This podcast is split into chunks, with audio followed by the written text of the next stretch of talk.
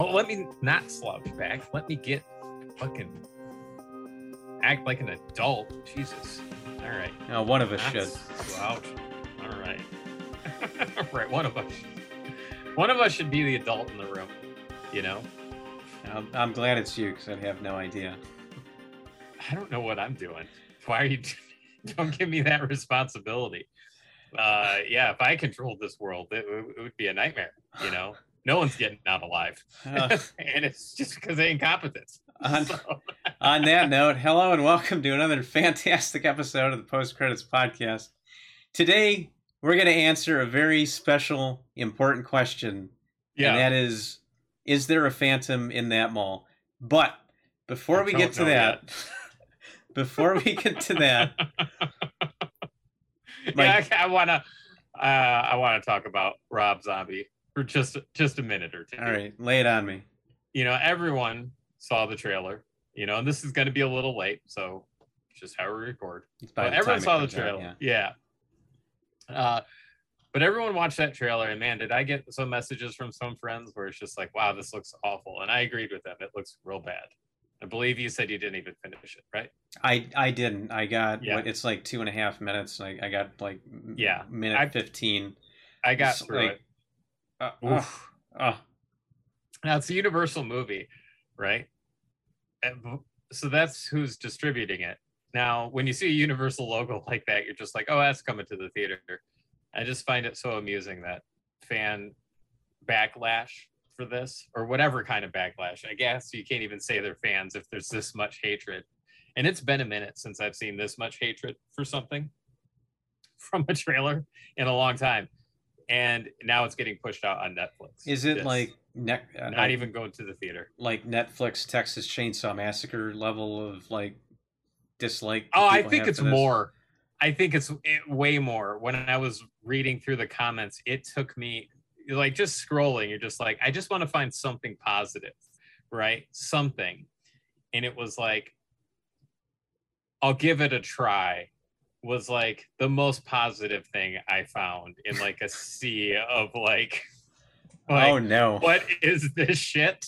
you know, so thousands and thousands. And this was like hours after the trailer launched, right? Not like today, which we're a few days removed and Mhm. more comments have accumulated.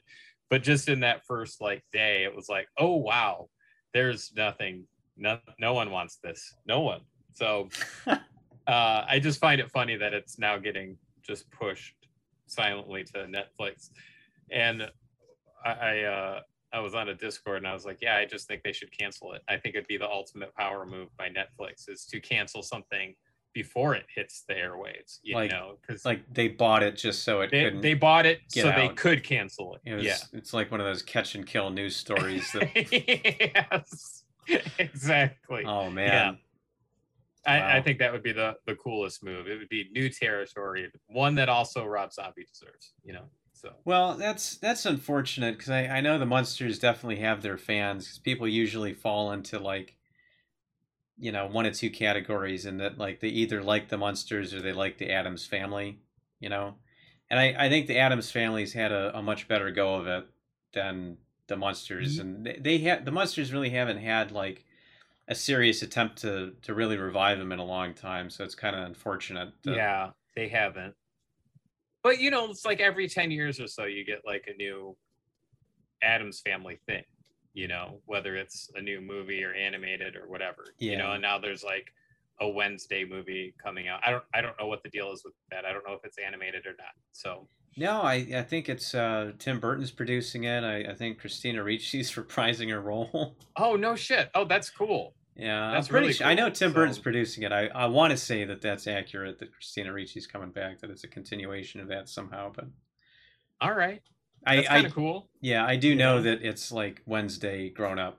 So I'll, well, I'll watch you know what? it. I'm I'm intrigued. Uh, I'm I'm more excited not or just having that little tidbit of information over anything Rob Zombie has ever done. So, uh, anyways, Doesn't so- take much. No, it doesn't. does not take much. Ow. Yeah, Ouch. I, I'm just thinking about that trailer. I'm just like, oh man. Uh, I, here's what I'll say. I thought the green looked. That was a very saturated and nice green makeup, but I just don't like the makeup. You know, I like the color green that was in that trailer. That's the only Mhm. nice thing I can say about it. So, anyways, shall Yeah. we uh get into the main course Of this? Phantom of the Mall, Exactly. Eric's Revenge. Yeah, let's. How do you know about this movie? This is you. You. You. This was one of your picks, Mm-hmm. Yeah. and you. Okay, so so We're here- back. yeah, we lost the light here, but we're back. And the the question was, how did I know about this movie? Because Yes. this was my Yes. pick. Uh huh. I I have incredible friends who specialize in finding like the cream of the crap and just weird That's- movies, but they're also like you know they like they do um, movie reviews and they like they get screener copies for things so it's not like they're just blind buying these movies like like that. So I, a, a friend of mine is actually he knows i'm kind of into these kind of like you know sort of cheesy but like they're not so bad to give you a headache kind of movies you know yeah. and and he gave me his his press copy of this it's like you gotta you you you'd like this movie so Okay. Did you think I would like this movie? I think it's like it's it's a bonkers movie. Like it's it's objectively not good.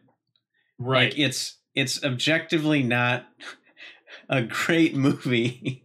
no, like if you're just on its merits, if you're just strictly like a teacher grading a paper, you'd be like, nope, that's not how you tell a story. Uh-huh. But I don't know. I just The I thought it was it all- bonkers. I just it is it- bonkers. it's amazing that this exists and that there's so many yes. people in it who who you know, like Pauly Shore before he was famous. Yep. Ken Foree's in here, who genre fans, of course, instantly recognize. Uh, Morgan Fairchild's in there is the Yep. like the Well, I don't A-list even know what celebrity. I don't even know what she, her character was. oh, in the she's like the mayor of the town. Oh. Okay. All right. Cool. All right. That makes sense. Yeah, so just in a there little bit to more sense in the prop. like like an A-list actor to you know who's a little bit past their prime but still famous enough to give the movie kind of some gravitas.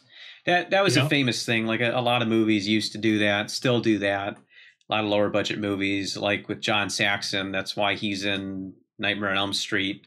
Um, that's kind of what they wanted out of the Donald Pleasence character and the original Halloween, where they were trying to cast like Christopher Lee or Peter Cushing, and you know there's pushback against that, so they got Donald Pleasence. Same same kind of thing. okay. So you didn't like the movie? That's what I I'm did. hearing. I oh, did. Okay. No, but it's. I just want to. I have. I have criticisms. oh, that's you know, yeah. of as of you should. course. Yeah. You can't get through this movie without being like, "Hang on a minute," you know. Uh, but at the end of it, it's like when I. I'm like, did I like this? I'm like, yeah, yeah. I put it into the same category as Hello, Mary Lou, as Long Kiss Goodnight, Yeah. where it's just like this should be good i or i shouldn't like this like everything's pointing to be like don't like this movie this is not a by every like definition you shouldn't like this movie Yeah. but it you know climbed over that wall and somehow i like this movie you know doesn't make any sense i can't pinpoint why there's a certain type of movie or a certain certain things happen in a movie and suddenly suddenly i'm like yeah i like it now you Mhm. know Mhm. because it wasn't for me it wasn't until like later on in the movie probably like two-thirds in where i was i was on the fence where i was like why did brian pick this You know? And then there was i don't know what it was but there was a turn where i'm like i'll probably buy this movie it's on Shudder right now but i'll probably Yeah. buy this movie It's you know? um it's it's definitely a cult movie. yeah And I I got prom night two vibes from it, which that's that's why I I do recommend this people th- this movie to certain types of people, right? Because like Blake yes when I watched Prom Night 2, Blake Kleiner, who's been on the show before. He's been in every Friday the Thirteenth episode we've done. We'll continue Yeah. to be in every Friday the Thirteenth episode till yes. till we get through that series and more beyond that. He he was one of the the people where uh, like when I saw Prom Night too, I was like, I called him up and was like, I'm, I'm, "What are you doing this week? I'm coming over. We're watching this movie." And and we watched it and, and he liked it. And it was kind of the same thing where it's like, "Oh, you're gonna love this," and then you did. And uh, it's not quite like it, it doesn't quite reach prom night two heights, but it's it's like right in that category where Yeah. that's that's what I enjoy about it. Where it, it's kind of what I like to think of as like comfort horror, where Yes. like it's it's cheesy, but it's well done in like all the right ways. And it's somehow Yes. better than it has any right to be, but it's not scary, you know. But it's like I want to watch a horror movie, but I, I just want to put something on. It's just going to be entertaining, and that's that's really what this was for me. It is it is all of that. But then I also noticed my brain was like going into overdrive trying to figure it out as I'm watching it. Not because it's a mystery who done it. Like no, the movie is like showing you exactly who's doing these things, hmm right? So it's not that. It was like there's certain things that just go nowhere. And you're trying to be able trying to figure out its place in the broader story. And For I'm just example, the death of the pianist. it's never mentioned again. Okay, Yeah. like the, the- everything surrounding that one character is so confusing. I mean, do you? I can lay it all even out. even the way that he dies, where with like the snake. He's on the toilet taking a shit, right? And then Eric sends a cobra snake up a drain pipe, Okay, all right. and then it right. bites him. Let's let's let's just for people who have no idea what this movie is, and I I feel like You- that's okay. Let's go to a the lot of people. set it set it up. Yes. let's let's just give a brief overview of what Phantom of the Mall is, and then we can get into some of the specifics about it. I feel like that would be helpful for people. Sure. One thing it's not is a sequel, even though it has a subtitle. So just don't go looking for Phantom of the Mall. Yeah, because Eric's is. Revenge is not part two. Right. It is just the movie. That's the whole title. So don't Okay. get confused. Let's You know? let's circle back to that after we do the synopsis because I don't want to Yes. put that off much longer. So, Phantom of the Mall is is basically a modern day reimagining of Phantom of the of the opera. I mean, that's Yes. that's the idea. You know, the guy's got the half mask and he's running around. It, it follows a lot of the same tropes of someone trying to get their unrequited love back. Blah blah blah. But Yeah. it's instead of a, an opera house, it's in a mall because that was a very contemporary thing to do in the '80s. Now, Yes. the title or character, the Phantom slash Eric, Yes. his house was burned down because this crooked development company wanted their land. They were the last holdout for this mall, this mega mall that they were going to build. So there's this whole thing with these investors where they, you know, had this thug torch his house, and that's where he kind of gets separated from his high school sweetheart, Melody, who they're in the house and it gets lit on fire. She escapes, but he's presumed to have died. So one year later, the mall is Mhm. totally built, Yep. And there's Complete this, with an underground maze as well. there's and there's this character running around, a phantom, if you will, yeah. hiding in the mall, causing hijinks. Yes. I think uh, That's a that's a nice way to put hijinks. hijinks. Like you talk to my ex girlfriend, I'll kill you.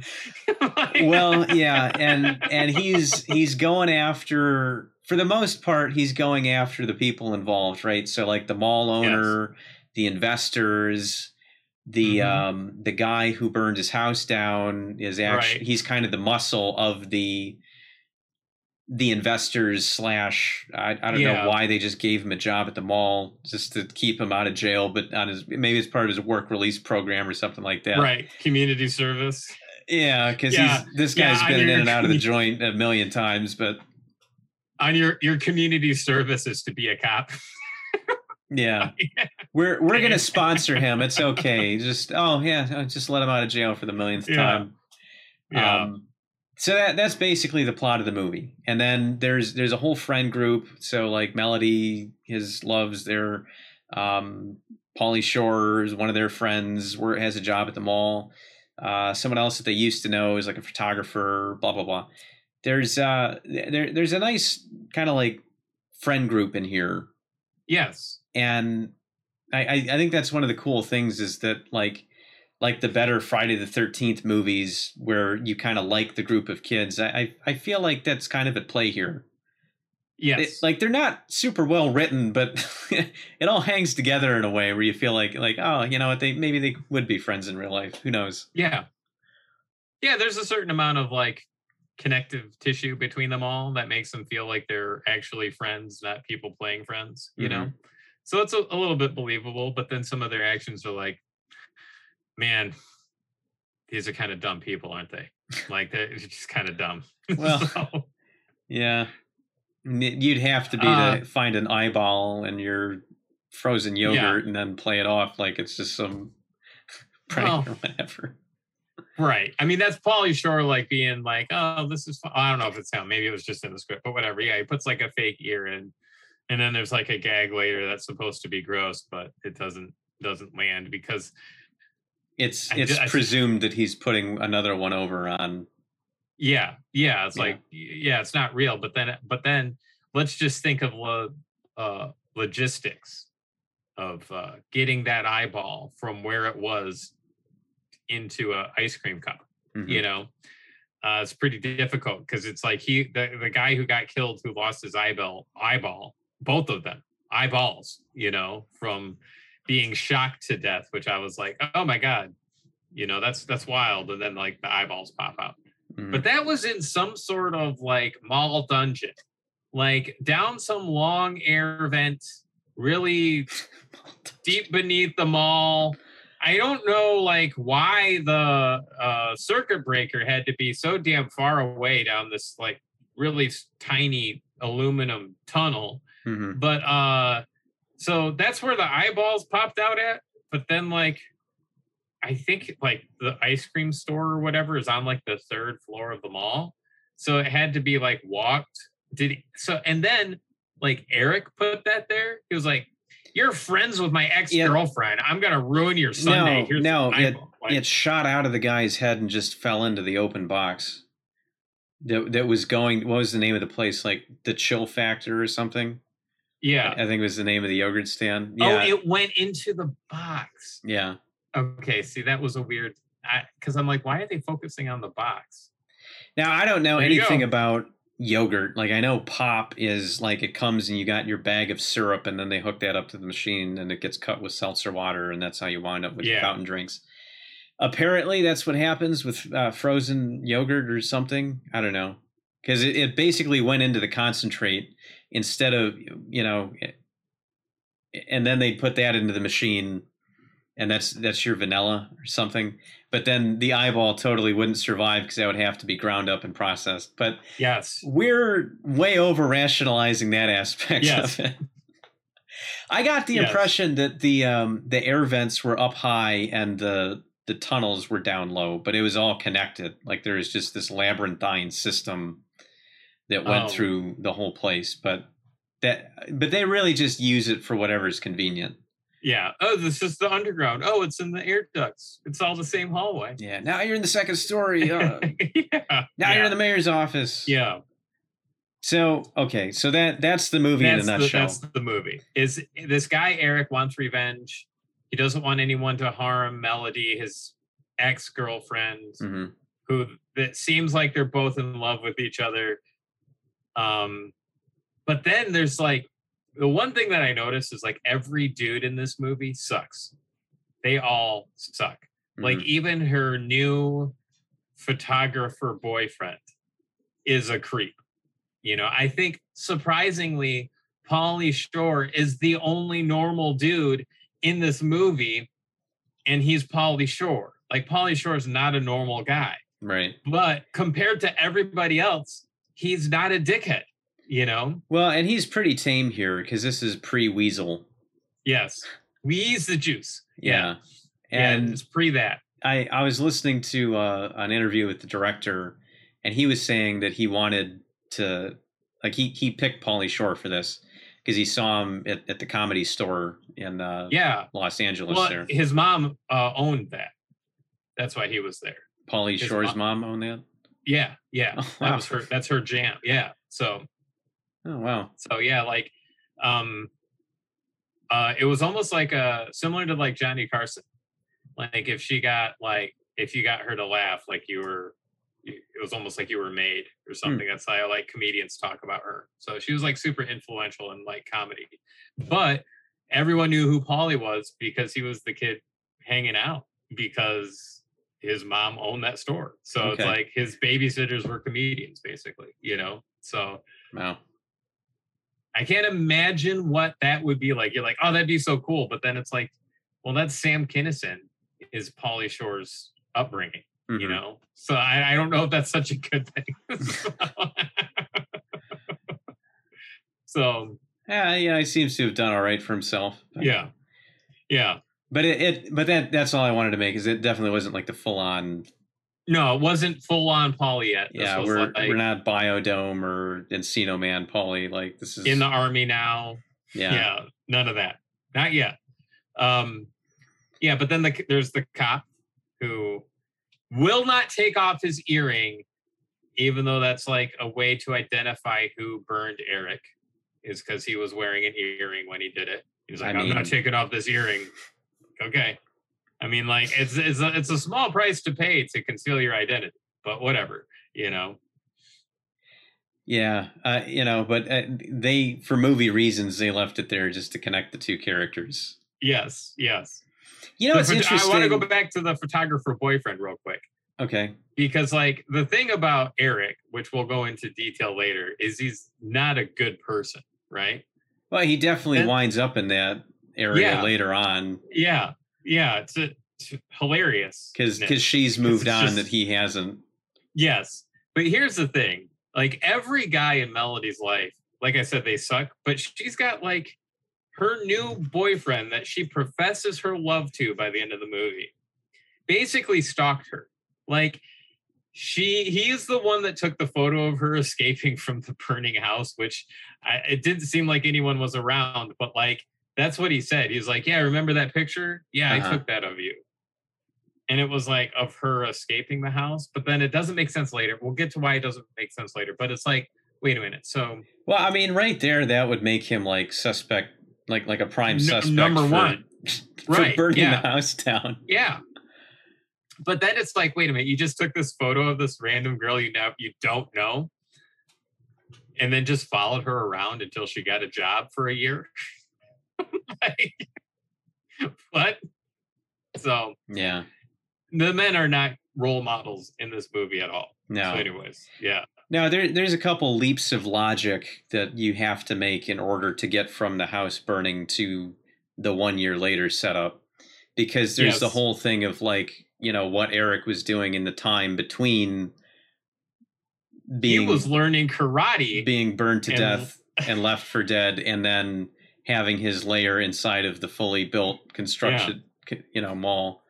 learning roundhouse kicks and you know muscle training that's what he was learning There's know? uh there's uh, a bit that they cut out because there's this movie is kind of fascinating in that it has a lot of different versions. okay There's because there's the theatrical version, which I presume is the one that's on Shudder. Then there was the the TV version, and then there's the version that Arrow put together, which is kind of a supercut of the two, where it's the theatrical version with all of the additions and omissions from the TV version reinserted. okay So I've seen both of those. I haven't seen the TV version just by itself because they didn't um, they didn't include that one on the Blu-ray. But there there's a whole scene in the beginning in, in the prelude where like Pauly Shore and Melody are all at school like watching Eric because he's like a gymnast. well, that would make so much sense because i didn't see that Yeah, no, they cut that out of the movie. That's one of the big things they cut out. And then there's another scene that they cut out later on where Pauly Shore and the girl he winds up kind of becoming boyfriend girlfriend with, um, they were dancing. It's some. It's not a bar. It's like a lounge or something. They they come back to that later, but there's a, a whole scene with them there before, so they were there for a long time. Okay. That's that's one of the other big things that they cut out, but anyway, yeah. Uh, Gregory Scott Cummins is the that's his name. The yeah, um, Mac's dad from It's Always Sunny in Philadelphia, and he's the one with the earring that you're you're the thug.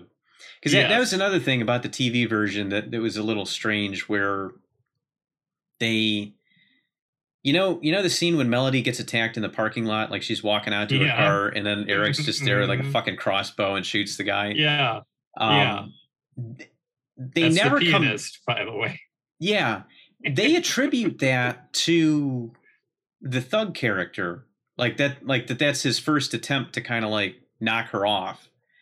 But that's the piano player in the actual movie, so that's just one of those weird like ah, we got to cut something out to make something they have time. So they, yeah. Weird. Okay. Yeah, the pianist thing. Uh, so like going back to that, he's just dead now.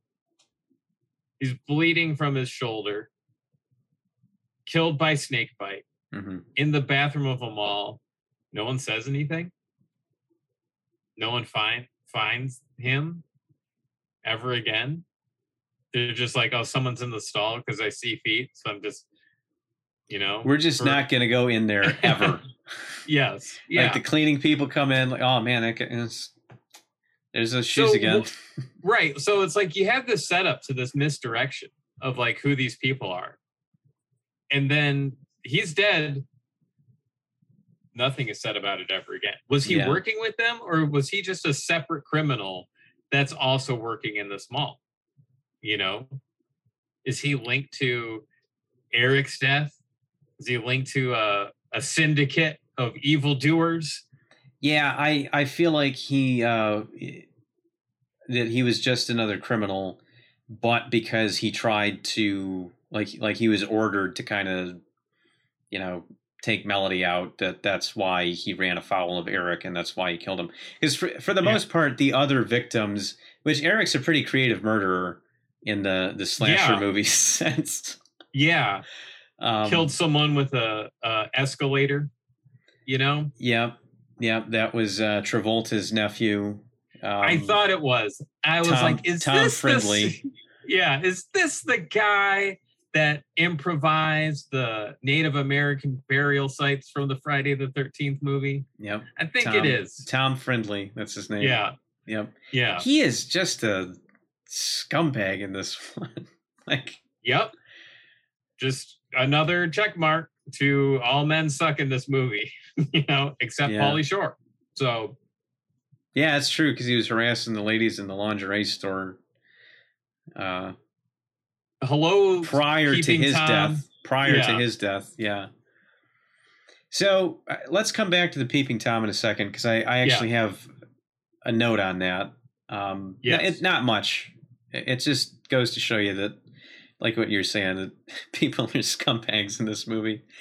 It's one of those uh, fascinating things, right? Where like everyone's kind of a bad person. Like, not that anyone yes. deserves anything that's happening, but like even Eric in his quest for revenge is not really a wholesome character and nope. like he's trying to kind of like get back like like he's holding melody hostage against her will because she's moved on but he hasn't and it, it's it's this total shock. Which how wouldn't it be? You know what? Since you just brought it up, this is when I was like, I like this movie now, and it was this moment right here, right where is that where he's like lifting fine. his weights when she like no, it was just like oh, they're he's alive. She knows what we've all known for this whole movie now. You mm-hmm. know, their undying love can reunite them and they can live happily ever after. And she's gonna disregard his mutilated face from the burns, even though he looks like a monster now, right? yeah. Well, this, well, they're gonna be fine, and she's gonna watch him kick ass and take names throughout the rest of the movie. Record scratch, no. He is kidnapping her and holding her hostage hmm because they can live in the underground forever now. Yep. And I, and I'm just like I was like, yes. I mean, no, Yeah. but like, The- yeah. The, fact that she responded like, "I'm I'm sorry, Eric, but no." yeah, yes. Like, you will you will stay here. yeah. You can't go anywhere. Uh, like, wow, I'm just like, that's so impressive. So it's just like one stalker to the next stalker, Yeah. you know? So that might have been trying a little bit too hard on the script's behalf of bending this back towards the events of Phantom of the Opera because Phantom of the Opera is a character who suffered an accident but he's been watching this other person from afar and he develops kind of this parasocial love for her even though she doesn't Yeah. know him. And you know kind of introduces himself into her life through like music lessons but he's she doesn't know. He's just a voice in her dressing room.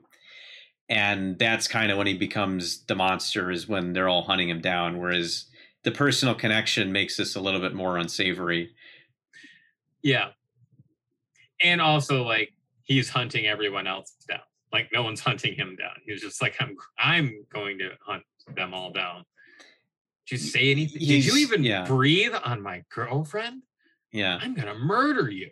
You know, it's so controlling. he's- it's he's so really- toxic. he's really You know? proactive in that regard Yeah. Well, it's like he's in his lair with like one camera, but five monitors just watching Melody and her friends just heavily breathing. And You know it's just like, okay. You know all what right, I want to know is so I was watching that. This is kind of like one of my Jason goes to hell criticisms too. Is like they're watching something on a security monitor and like, where did this footage come from? Because Yeah. it's it's not from the angle of a security monitor. It's like from the angle of someone hiding a camera following her through the mall. Yeah. and I'm like, wait, hang on, hold on, like Yeah. Yeah. No, it's it's uh it's lunacy. But there's so many of these moments in this movie where it's just like you it, you can't help but stay like focused on it because you're like who's who made this decision to have this in this movie the way that it is, you know? And you're like I'm going to Well, keep going, um, you know? I'm glad you bring this up, and this will be a good segue back into the whole Eric's Revenge subtitle. yeah. So basically, it's the most Hollywood story you could possibly have with the writers wrote this movie that they just called it The Mall. Like it was originally just called The Mall. And then this company bought it, so they sold the rights. It was a $4 million movie. They cut it down to like 2 point whatever million. So according to the writers, they totally gutted and changed the entire movie. And the script, their original script, is on the Blu-ray.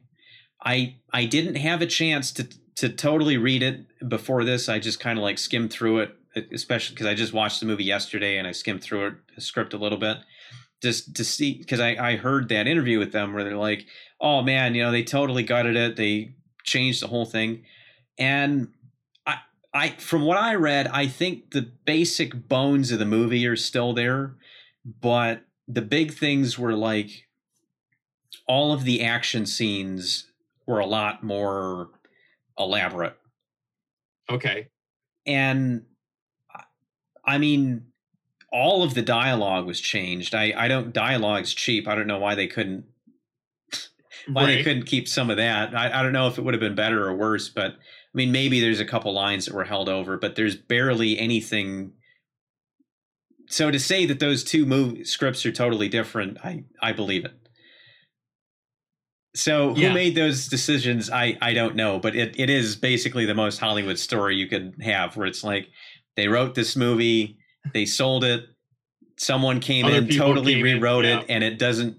Yeah, I mean it. Res, it vaguely resembles that original idea, but it's so different.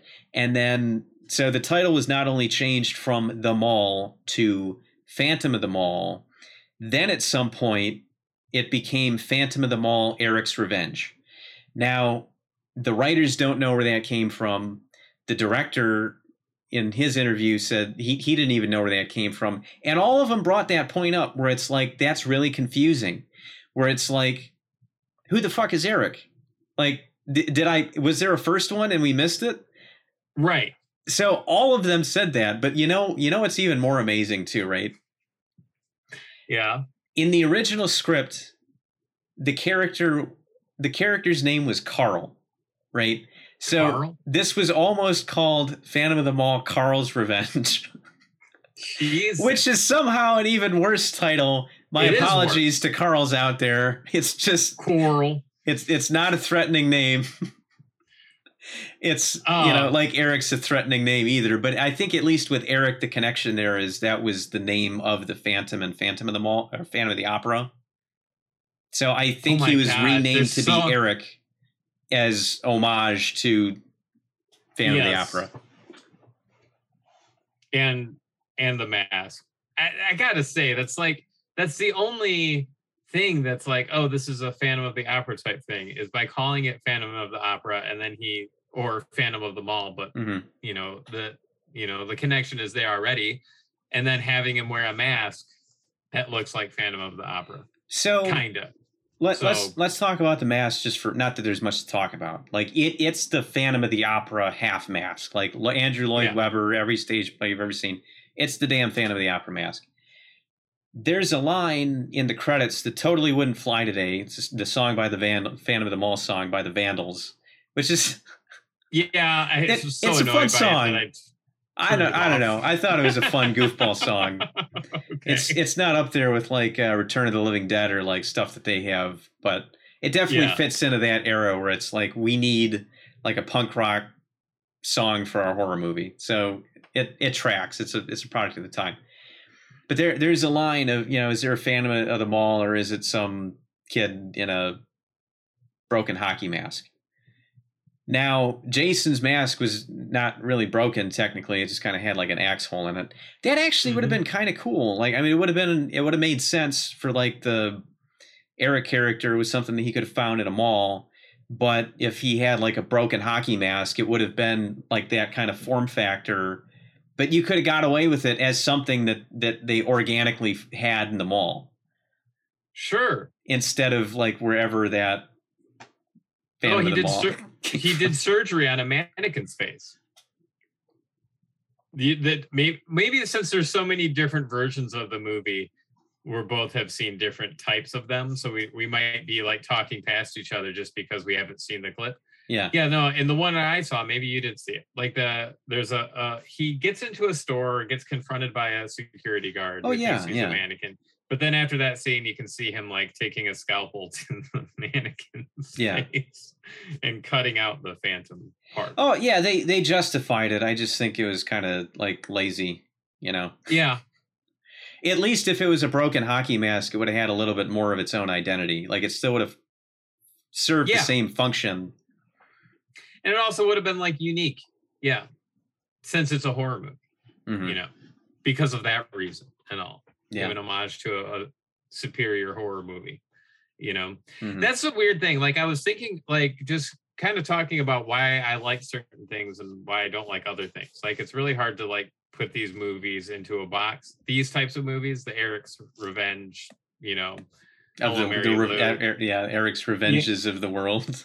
yeah because it's like we, we shouldn't like this at all like there's too many things that are just like that's really stupid or they could have done it better or they i would have done it totally differently but then it's like but for some reason the sum of all of its parts like is able to elevate itself past those like criticisms hmm like those momentary criticisms along the way. But what is that? What do you think is that thing that's like, yeah, this is bad, but I'm going to disregard it and enjoy it? And it's like unironically, right? Because it's like people are, because it's like I have the whole Leprechaun series, right? And I've watched a couple of them now. I I advised against that just for the record. yeah, yeah well, I, I, I think I'm going to buy that. It's- It's, like I th- I think you'd be happier with the twenty dollars. it was it was ten dollars for seven movies. you know like come on that's that's less than two dollars a movie you know and I have that add seven movies to my collection, you know? Just gotta bolster that thing up. But those movies I don't like, but they're kind of fun to trash, you know. Mhm. But this movie is fun and I like it, but I'm still gonna trash it, you know. It's like a difference, and I don't know what that thing is that makes it different.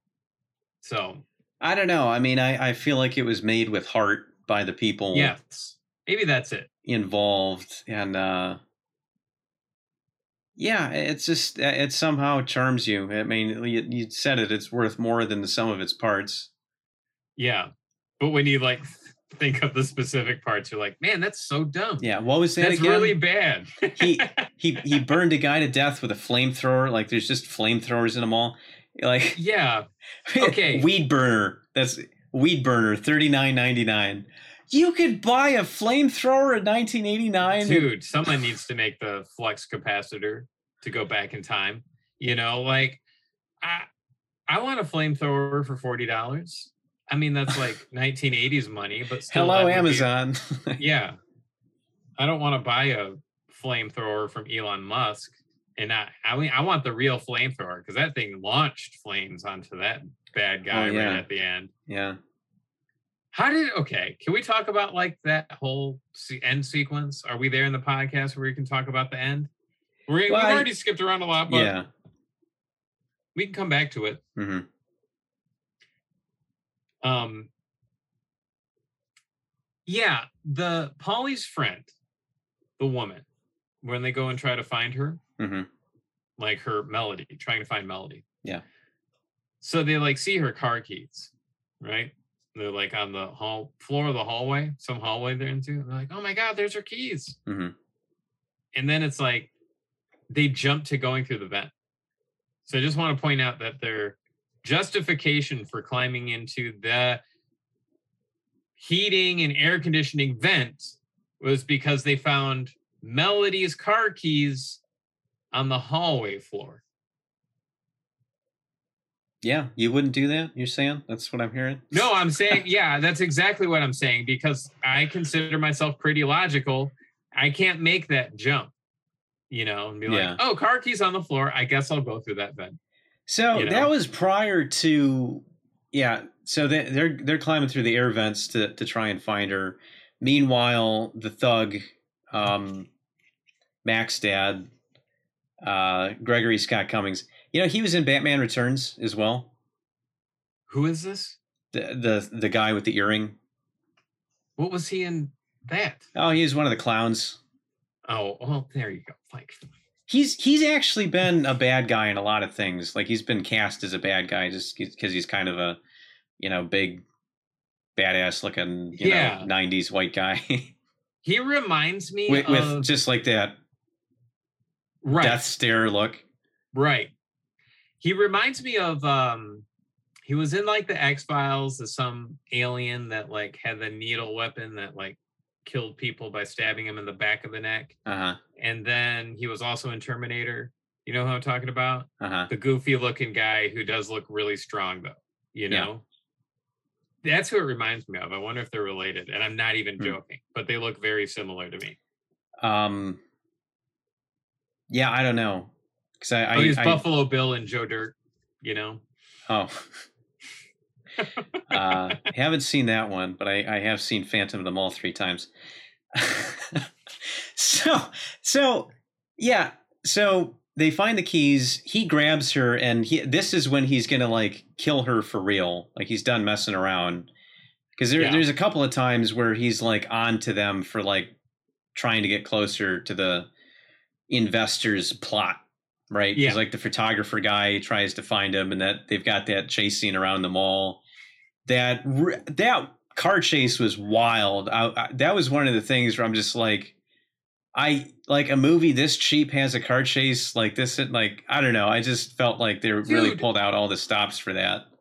well the same cop does like a, a drift into some guy's waist just whips that car around and hits some bystander right in Mhm. the hip with his tail of his car i'm just like that guy's pelvis is broken you know Oh, yeah. like, Yep. so- no but you're right like this car chase had no business being in this type of movie you know. Yeah, oh So- yeah, and they're not like it, it's not suggestive. Like they're they're smashing cars, they're sparking them on the sides of the garage, and Yep. yeah, no, that was cool. Yeah. It I, so you know what cracks me up every time is like when when he think the, the photographer is chasing him around the mall because he sees him in the Yeah. record store and he recognizes him from the night before, and then they then they have that foot chase through the mall. And then he, he gets in the elevator and he thinks he got away. And then just all of a sudden he's on the outside of the elevator. like, yeah. what was his plan for like hanging Well, down over the side of the ele like upside down? I mean, it looked it looked cool just from a movie making standpoint. Like, oh, that's neat. But it's like, But how are you going to get How yourself out of that situation?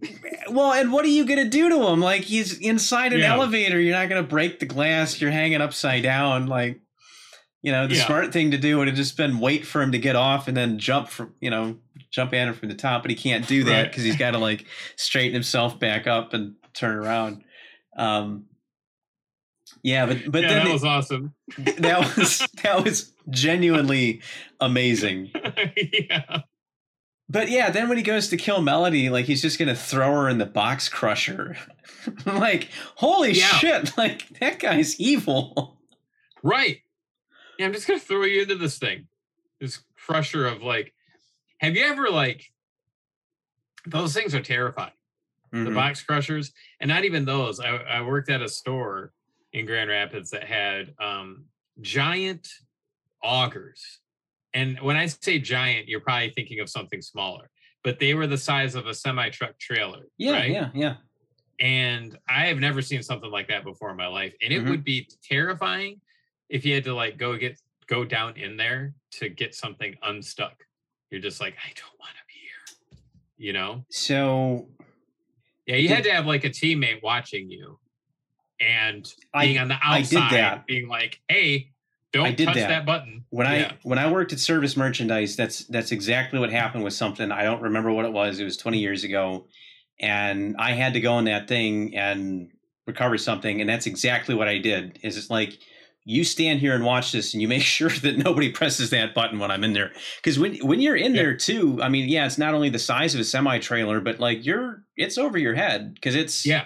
The size of a like just a dumpster Yeah. like a flatbed truck comes in, takes the damn things away, puts in a fresh one there, and And then Yeah. the the the drill is like it's so intimidating and scary, you know. mhm. You're just like, get me out of here as soon as possible. Just Yeah. get me out of here. You know? so, Yeah.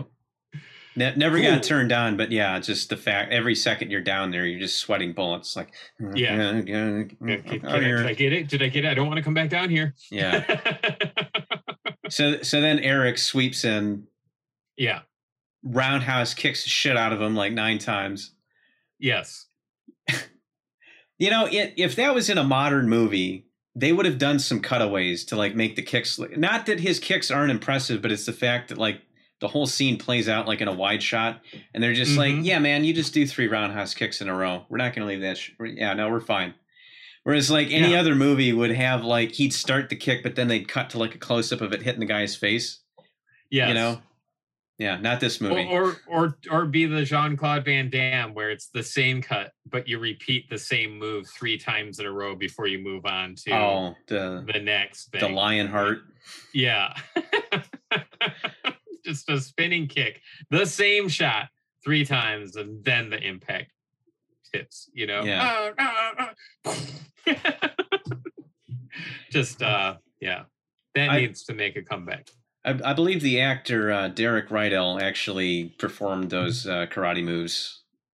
That, that that wasn't a stunt guy. Oh, oh, it was really him. Yeah, Okay, cool.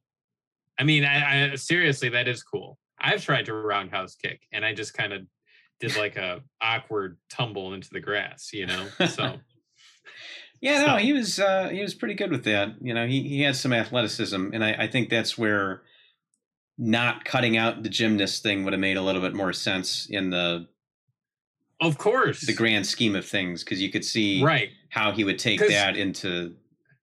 Here's my point of view. Like, because I didn't have that information. Mhm. Here's what I thought. I was like, oh, getting burnt and living in the underground for a year makes you super fucking strong and you know how to do martial arts because i didn't have that other information i'm like well where do you get all these skills and i got to connect it to something Yeah. I mean, you know, so it's like uh he gets martial arts from getting burned then, you know? Like that's the logical thing because I'm not given that information. So that's what I was thinking. I was like, yeah, he just spent all of his time. He was so angry. He's like, I'm just I'm gonna become Jackie Chan, you know? I mean, it tracks. shit out of people. Yeah. I, I like I like your version better. so, well, thank you. Yeah, but it might have been a better movie had that been in there. I don't know. But I kind of like it as it is. I don't think I would change anything, even though like there's things that you could definitely improve to make this story better. At the same time, I don't think I would change any aspect of it, you know? Yeah.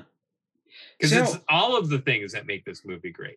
That's why you don't want to change any one of those things because then you just don't get the same soup, you know? Uh, yeah, I mean, I don't think you can go wrong between the two versions that I've seen.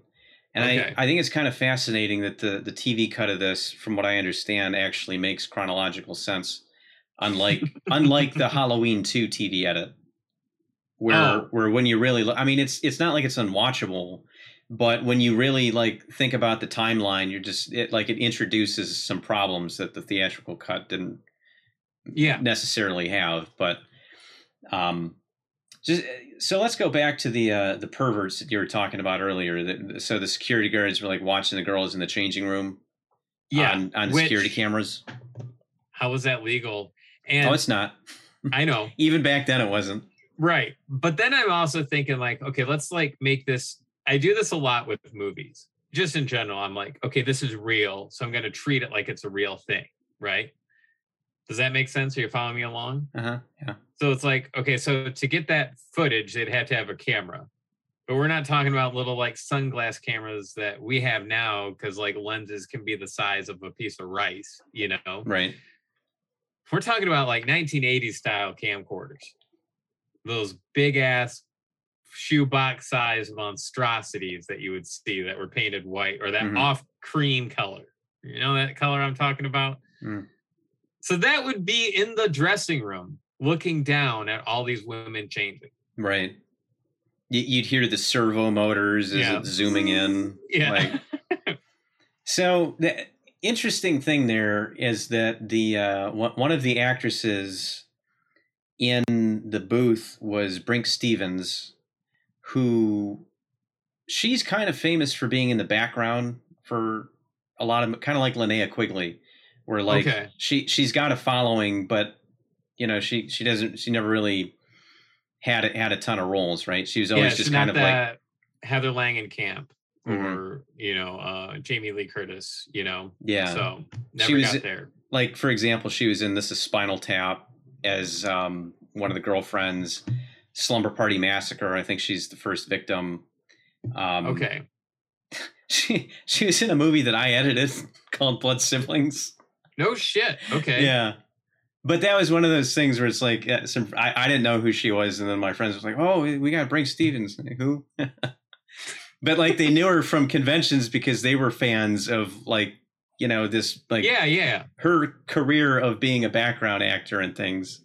So she has a following. It's just interesting where it's like, you know, one of the like again like Linnea Quigley. It's like one of the actors that people went to when it's like, well, we need someone to take their top off, and it's like, Right. you know, but she is adored by like horror fans now. It's pretty awesome. yeah, yeah, Lene is. Yeah. Uh, I don't know about the other, but like, yeah, like uh, recently it seems like she's just been at every show, you know, Mhm. which is like awesome because I don't think she was at too many a couple years ago, but I swear she has like one of the longest lines now at any one of these shows. So I and I don't.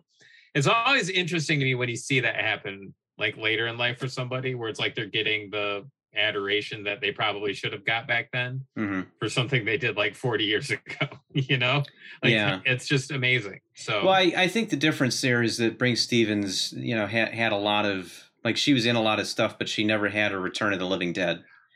ah okay you know, what you're saying And Yeah. I, I think that's kind of the breakout difference there, where like Linnea had that, and you know people could see her as an actor a little more direct, aside from taking all her clothes off.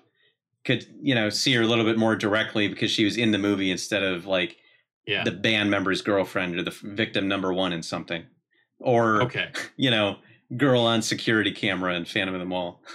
Right. Yeah, we, we need some nudity. So that's probably why that is even there. They're like, we need some nudity in this movie. Oh know? yeah, and, and like, and hey, that, we'll just peeping toms in the women's I- dressing room. I think I mentioned it, but just in case I didn't, that was also one of the things that was in the original script.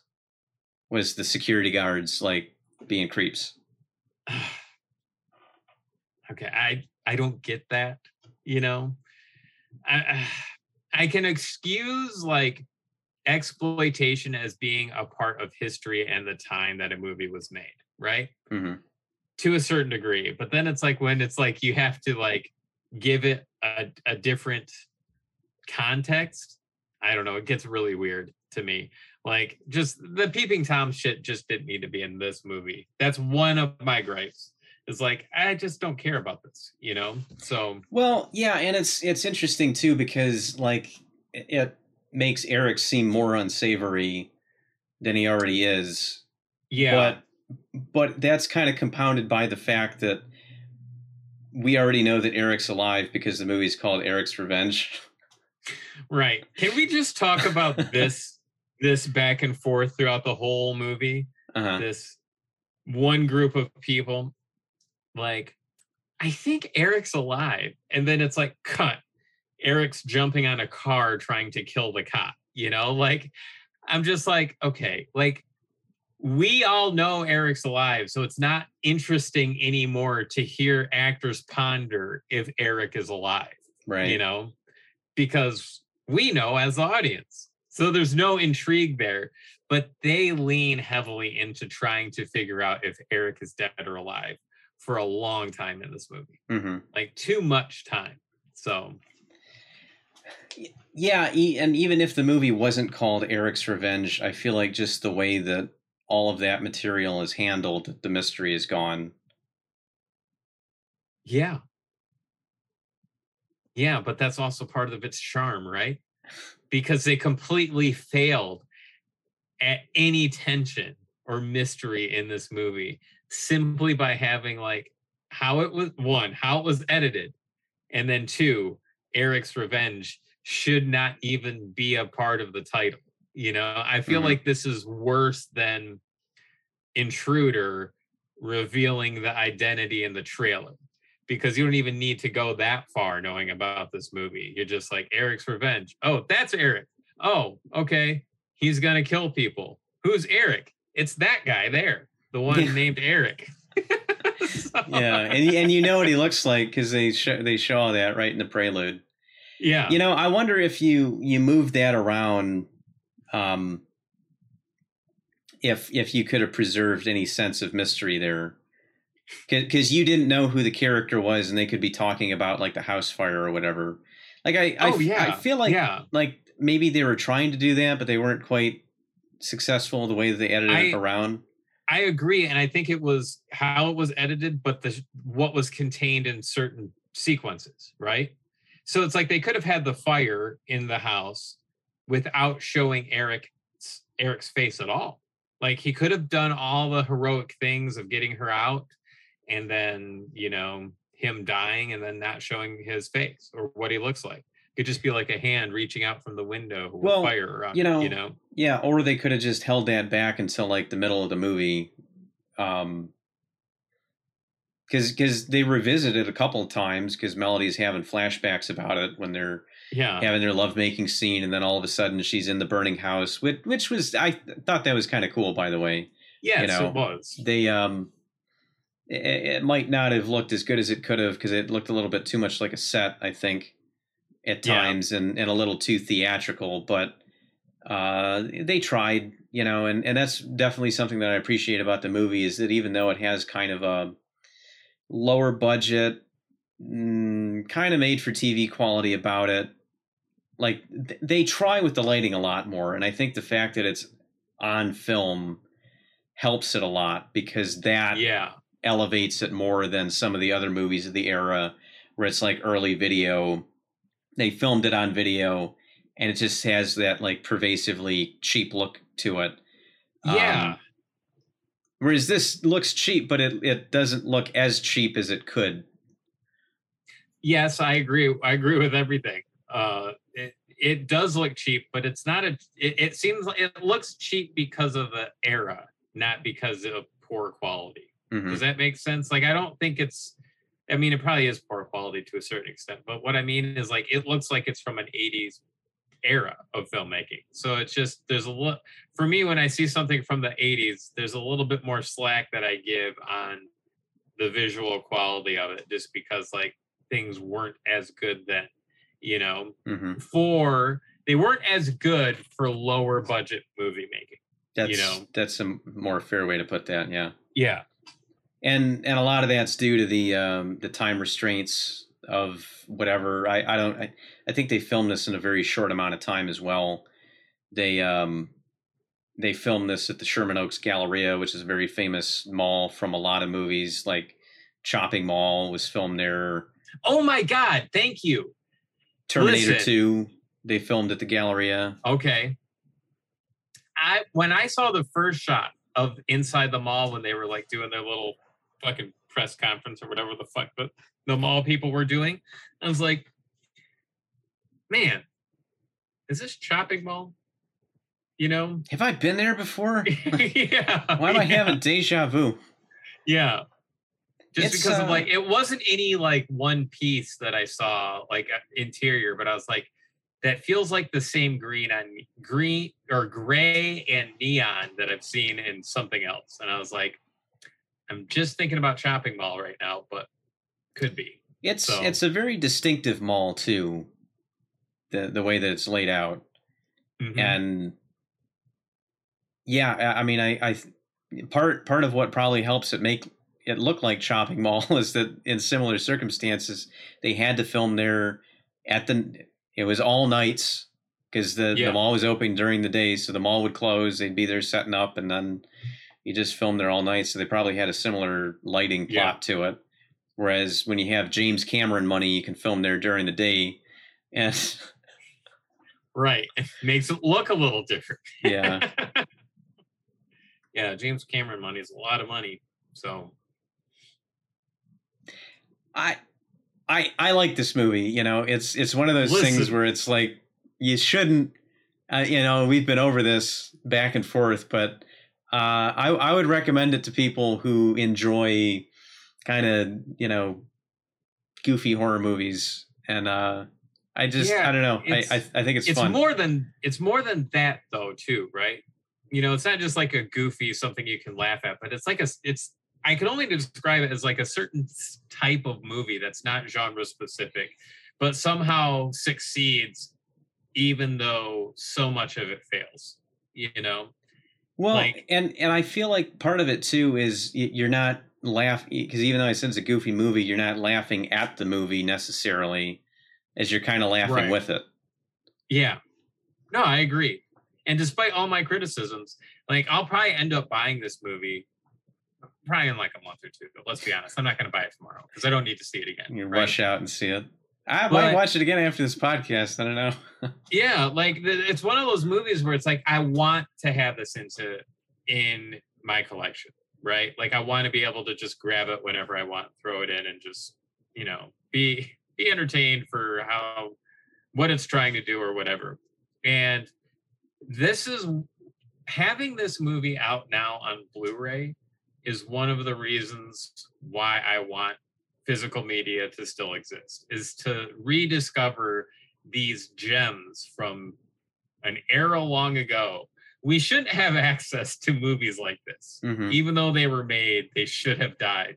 But for some reason, people are like, no, this is, I like this. We need to keep this relevant. You know? Well, And yeah. I'm happy that there's companies there that are like, yeah, let's put it in a two disc special edition box set with all the bells and whistles.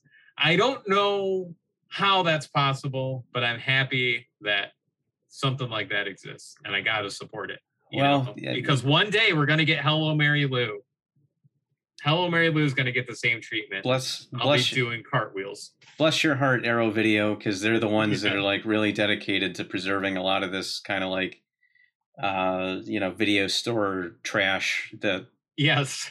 that like you said otherwise it just kind of be lost in the mist of time and you know a lot of it, it it's not as simple as just tracking it down they spend a couple years to put it together and you Mm-hmm. know to really find the best elements for it and put Oh to- yeah. put together that super cut of yeah. the theatrical version, the TV version, and all the stuff that was left on Yeah. the cutting floor.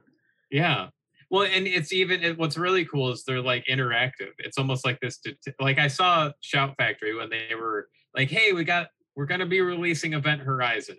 I'm like, "Cool." And then like a month later, I see them on the internet being like, "We're trying to find the lost footage.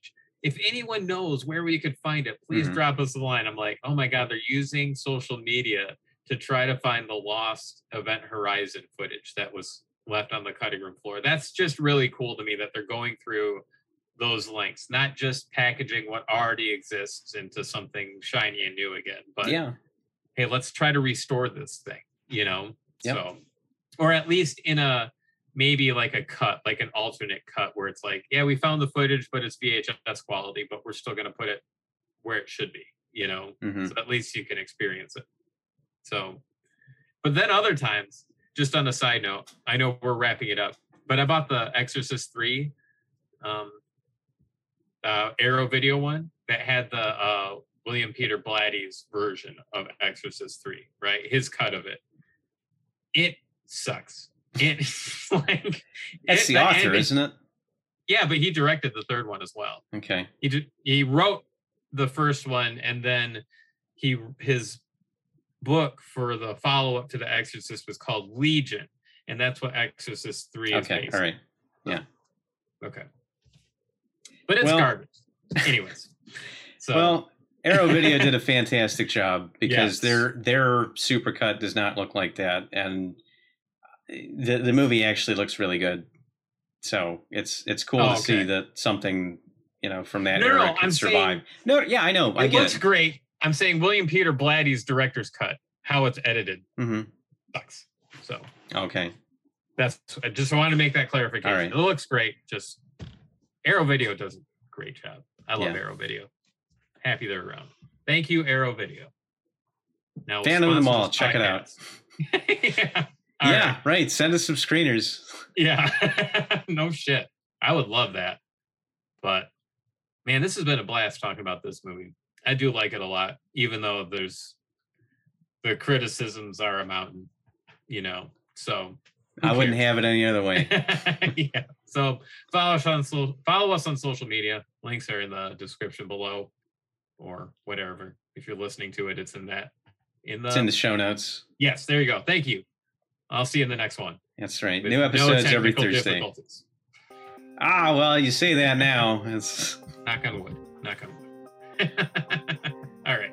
see you next week.